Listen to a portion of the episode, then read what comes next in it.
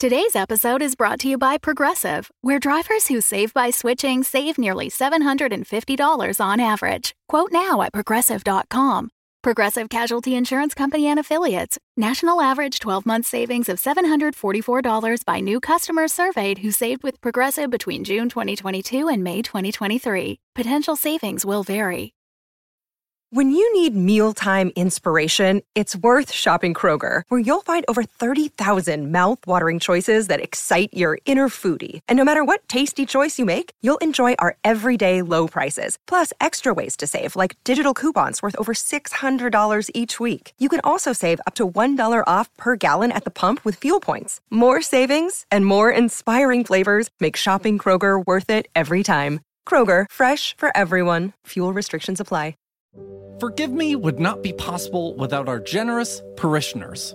A big thank you to Jordan Stillman and Brandon M. Crows for hosting a story time for the children of the St. Patrick's community. Everyone loved your epic adaptations of the parables with orcs and elves and dragons.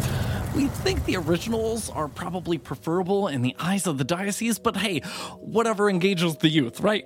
Uh, next, thank you to Gabriella Evergreen. We wanted to thank you for, well, it's actually more. We need to talk to you about a slight rumor that we heard from Margaret. Uh, she claims that she saw you playing the devil's music on your cello while screaming, I'm a witch! I'm a witch! I'm a witch! Is this true? Anyway, uh, regardless, thank you for your support. Join these lovely folks by becoming a part of our community over at patreon.com slash rogue dialogue.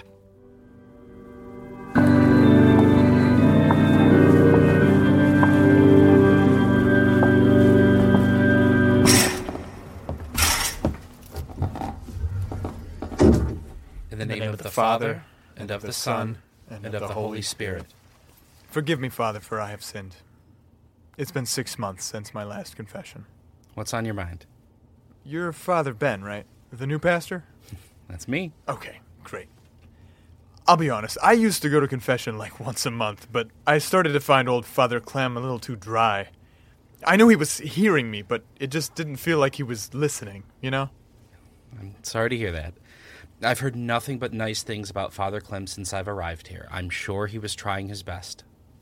I guess what I'm trying to say is. I mean, my wife's in the choir, right? So I'm here every week, usually sitting in the back with her parents. And after hearing your first sermon last Sunday, I could tell you would be more able to get where I'm coming from. I'm honestly blown away that the diocese got wise and moved on from Clem and actually brought in some youth. You know that Father Clem had a serious heart attack, right? Nobody chose to move on from him. Oh, yeah, I know. It's awful, but you know what I mean. It's just cool to have somebody preaching who wasn't trained in Latin.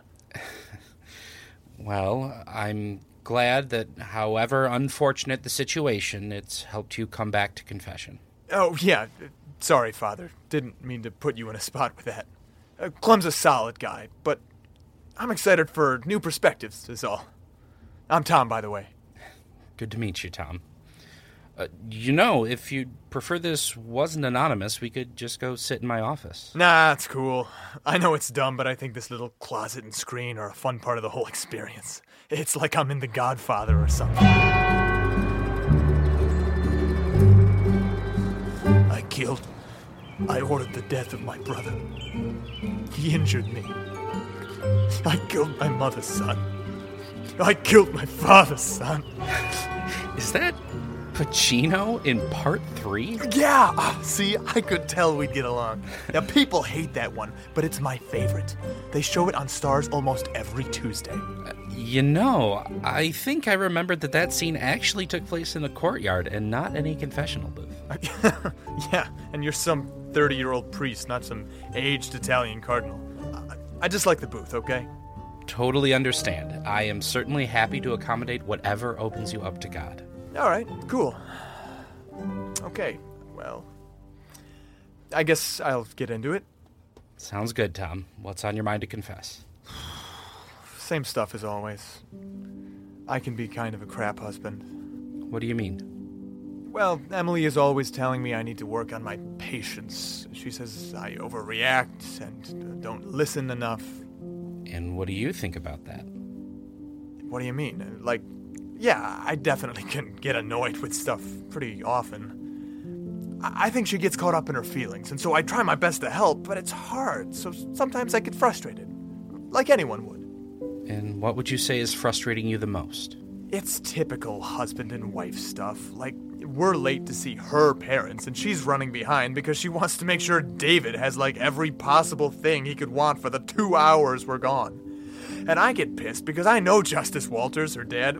You've probably seen him around. He's the old tall guy with those small circular glasses that make him look like a snobby, uptight owl. You know who I'm talking about? I wouldn't use that description, but I think I do. Yeah, I figured. Dude likes to make his presence felt. Well, as you'd expect, Justice Walters is big into like structure and tradition garbage and is the type of guy who requires his own son in law to call him by his title. Like, uh, good for you, Justice Walters, just because you get to wear a robe at work and bang your gavel and put people in jail doesn't mean I should be forced to treat you like some superior being. It's typically accepted that we should respect our in laws, Tom. Of course, I know that, but like, whatever. I roll with it even though it drives me crazy. My point is that the guy can be a real smug jerk if we're late, and I know he'll say something that sets off Emily, and then I have to go home and deal with her being inconsolable. So I push too hard sometimes to get my wife to understand that her fucking pig does not need to change into a sweater to be comfortable for two hours. Uh, her pig? Yes, we have a pig. Well, a mini pig. Emily had this idea that getting a tiny pig she could take everywhere would be very cute and different and fun. I take it you're not a fan of the pig. I mean, I didn't have issues at first. Cute pet and makes her happy. But there are actually three big secrets about mini pigs nobody tells you when you throw down $5,000 to bring one home. Mini pigs are not cheap, mini pigs are not cuddly, and mini pigs are not mini. Not many. How big is the pig? 200 pounds? yeah, that's a lot of pig. You're telling me our whole life revolves around this guy now. We even had to move out of our apartment so he could have his own room. Oh, and he hates me. Did you know pigs are like uh, competitive? The vet said they have alpha tendencies, so they want to establish dominance. This guy comes into my house three years ago, no bigger than a paper bag, and even then he'd try and push me around. And now he's basically my rival since we're about the same size. What does that look like? So his main move is to find something I'll leave around, like an important paper or my wallet or something, and he'll just knock it on the floor and sit on it, motionless. I'll come in the room and I'll see it peeking out under his massive butt, and I swear to you, he looks at me with these cold, hateful eyes. Emily says I exaggerate about the looks, but I swear that pig is a master manipulator, and she doesn't see it. What do you mean? Like the other day, my wallet was missing, and I'm looking everywhere, and I swore I left it on the table. I go into our bedroom to look, and of course, there's old David sitting next to my end table, and my wallet is nowhere to be seen. So I try and wrestle him to move, but he resists. He, he like, settles himself in like a glacier. So I go to get Emily because I know he'll move for her, and when we get to the room, my wallet's suddenly back on the table. I looked back at that pig, and I swear to you, he smiled. It kills me because she thinks I'm making stuff up and says stuff like, Are you sure this is really about David? And of course it is, but when you ask that question, then it's not about David anymore. It's about you not realizing how insane it is to keep a sociopathic pig in your house. And so, yeah, I sometimes get bent out of shape and will fight with Emily, and then she'll get bummed out, and then I get bummed out. It truly sucks, man. I see. This definitely sounds like a challenging situation for both of you. You think? Yeah, I guess that's obvious. But I think it's important to recognize how you're dealing with it. You said this isn't pleasant, and your typical arguments aren't just about David, so what do they look like? I mean, one of us gets annoyed, and then we both get annoyed and argue. Okay, I get pissed, and then she takes it too seriously, and we argue. All right, but what is actually said between you? I mean, our fights are pretty short. Like the other day, I came home a little late from work because it's the last day of the month at the dealership. I get home, and she and David are both on the couch. So right there, I'm pissed because, like I said, he's pretty huge and takes up like half the couch. And I just want nothing more than to sit and relax since it's been a long day. So I go and I say, Ooh, David, to the pig, just tr- trying to show who's in charge since he's got that dominant attitude. And she says to me in a tone that's just like her asshole dad, You know, he responds better to positive reinforcement. And that pisses me off because I don't want to give this guy anything positive for sitting on my couch, and she knows it. And so I kind of try to move him in that moment, which is futile because, like I said, the dude can set his body like a sumo wrestler. He lets out this totally pretend whine, and of, of course, Emily is like, Get your hands off of him! so I say, I can move him off my couch if I want. and Emily and I both know I literally could not get this guy to move if I tried. So I give up, and I try to ask Emily to get him to move, but she actually just turns to me so cold and just says, No. And so I just sit on the floor in front of the couch. It's ridiculous if you can picture just me sitting there on the floor and my wife and this pig on the couch watching Top Chef. And if you believe it, they had everyone working with bacon that night too.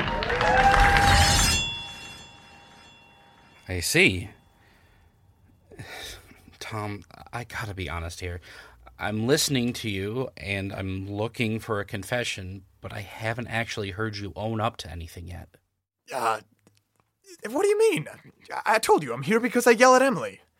Like, I know I can get bent out of shape when it comes to that pig. I mean, it's not as if we didn't argue before, but it was better. How were things before? They were just easier. I'd come home and we'd watch a movie, no effort. We could leave whenever we want and stay out as long as we want. I mean, we'd still have to deal with the judge, but it was simpler. And the best was Emily just got me. She was super chill and up for anything and would listen.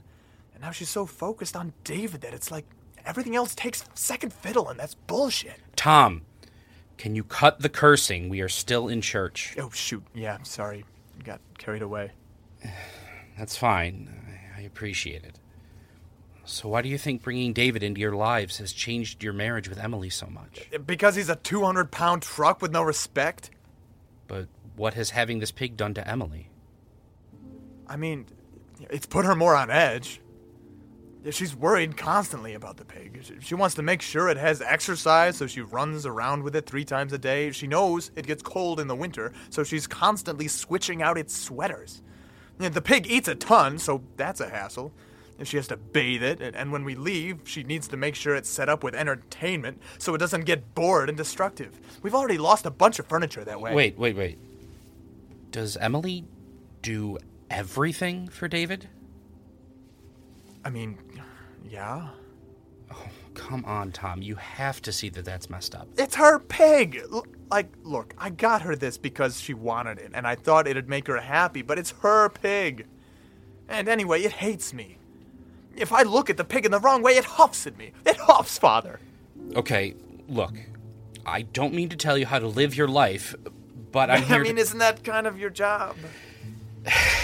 I mean, not exactly, but yes. What I want to do here is figure out with you how you actually want to be better. You've said that losing your patience and yelling at your wife is wrong, and that's true. And you said I haven't confessed any. But every time you talk about it, you excuse yourself and wind up blaming it on Emily or David, anyways. The hairiest part of this process is ownership. No buts or becauses. You are the one messing up, Tom, and you have to admit it to yourself before you can do anything about it. Come on, Father Ben. I came here to get this off my chest and lighten the load on my soul a little. I appreciate the offer for free therapy, but if I wanted that, I have health insurance. I understand that, Tom, and we can end here if you want. But I want to be clear this is not therapy. My job is to identify the sins folks bring to me and guide them to resolve and move on. You're smart enough to know my mystical hand wave of absolution isn't going to stop you from getting annoyed, and it's not going to make it so that you didn't make the decision to adopt David. You're being prodded constantly with regret. You thought you were buying a tiny pig, and now you have something the size of an adult person right in the middle of your marriage. You could say that again. That's very difficult to deal with, and I think anyone in your position would get frustrated at times. It's totally understandable, but only to a point. The thing I'm feeling from you fairly strongly is resentment. yes, for David, but also for.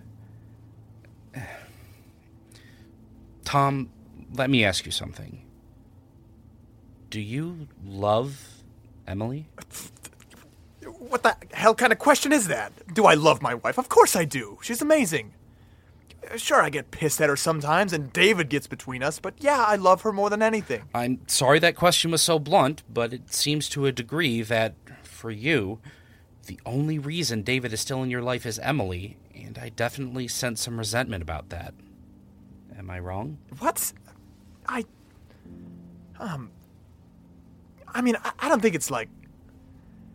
Okay, I, I guess I do resent her for it a little, but that's normal stuff. We'll get through it. Will you? It's obvious that David isn't going anywhere, and I'm honestly worried that unchecked, you will only get more resentful. What do you want from me, Father? I think I'm doing my best over here. I know you're in a tough spot, Tom, but what do you honestly want from your marriage? to get rid of David? Tough luck, Tom. What else?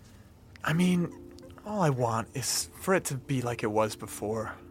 Easier. For Emily not to be stressed all the time, and for me to not get frustrated dealing with this thing in my way. But you're right. There is no going back with David in the picture. Well, no, I didn't say that. Of course, it won't be exactly the same. David is a part of your life now, part of your marriage, honestly, and I think that's something you need to accept. I wish I didn't. Well, you do. You said Emily is being pushed a bit to her limit taking care of David, right? I mean, if raising him is causing this much stress on you, who isn't lifting a damn finger, imagine being Emily, doing all of this work on her own on top of worrying about you. Have you thought about your responsibility there? I've already said that it's her pig. But it's your marriage, Tom, and taking care of David is a part of that. Understanding and accepting that is the only way you're really going to get both of you closer together. Do you see what I mean? Okay, so it's my pig too. You think if I walk David sometimes, things will suddenly go back to how they were? Obviously, it's deeper than that, but to be honest, it's a start, and frankly, a good penance for you. I'd like you to walk David once a day without Emily. Spend time with him and take it easy. That's rich. And if I were you, I would take Emily's advice and be constructive with him. Use treats or whatever you do to positively reinforce a pig. As you said, he's not going to let you push him around anyway, so what's the harm in trying? Other than that, I hope you'll consider coming back to confession in a couple of weeks. Does that sound acceptable to you? I don't know, Father. That's asking a lot. I'll see what I can do, though. That's all I can ask. Just remember, the goal of this is to connect with David. Embracing this pig as part of your life is the only way to have the space for Emily, too. Sure. Is there anything else, Tom? No, that'll do it. Okay. Would you like to say some words of contrition? God, I'm sorry for my sins with all my heart in choosing to do wrong.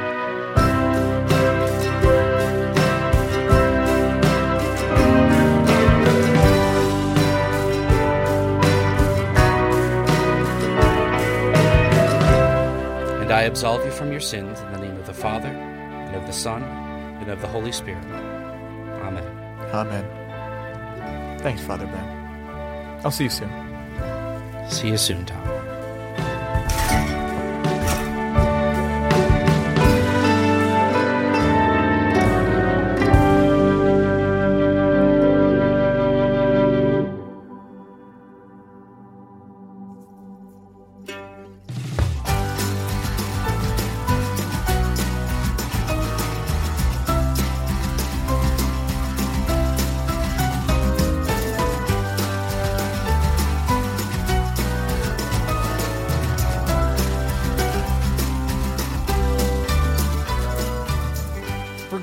Is a Rogue Dialogue production. It was written by Jack Marone, and Bob Raymonda, directed by Christy Donato, and Bob Raymonda. sound design, mix, and score by me, Adam Raymonda. Here's our cast. Casey Callahan, Father Ben. Derek Powell, Tom, And that has been Caroline Minks, Emily. All of our graphic design comes from Sam Twardy. If you haven't already, subscribe to or follow Forgive Me on your favorite podcast player. If you really enjoyed the episode, rate it and review it on Apple Podcasts or Podchaser. Forgive Me is a very new show, so every rating and review helps. We also love to hear what you love about the show, so tell us in a review or by connecting with us on social media platforms by following at Forgive Me Show. Outright seeking and soliciting validation is probably a sin, so I'll plan to go confess with Father Ben later. We've got six episodes of this first season ready for you to hear. The Rogue Dialogue team is on a mission to make many more in the future. The only way we can do that is financial support from our generous patrons over at patreon.com slash rogue dialogue. By becoming a patron, you can get access to episodes of this show a week in advance, as well as a whole bunch of other content that we have planned out for you. We'll also be shouting out all of our new patrons right in the episodes. If we can reach 100 patrons, we can guarantee that the Rogue Dialogue team can make more episodes of this show and the others that we have in the works. So any amount that you can pitch in a month helps propel us towards that goal. Come join us over at patreon.com slash rogue dialogue. That's patreon.com slash rogue dialogue. No matter what, thanks for listening. New episodes release on the last Friday of every month, so we'll meet you back here on October 30th, 2020. See you then.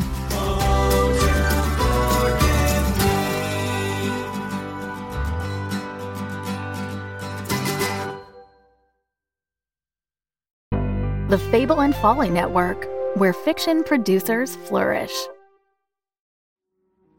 Edgar said to the interviewer he was convinced that the thing out there wasn't a vault. Yeah, I know what he thought. Dr. Edgars didn't think it was designed to keep things out. I know what he, he thought. thought it was designed to keep something in. Do you even understand the difficulty trying to keep a base like Fathom at the bottom of the ocean from killing everyone in it on a daily basis? Oh my god. Everyone hold on to something! I think whatever is on the other side of that door out there, it's not friendly. I think it's trying to get out. That, my friend, is a dire combination. That's a bad sign. Get under the door! It's spreading like some kind of technological contagion. We can either stop it here or watch the world burn. Fathom, the first season of Derelict. Listen wherever you get your podcasts or learn more at derelictpodcast.com.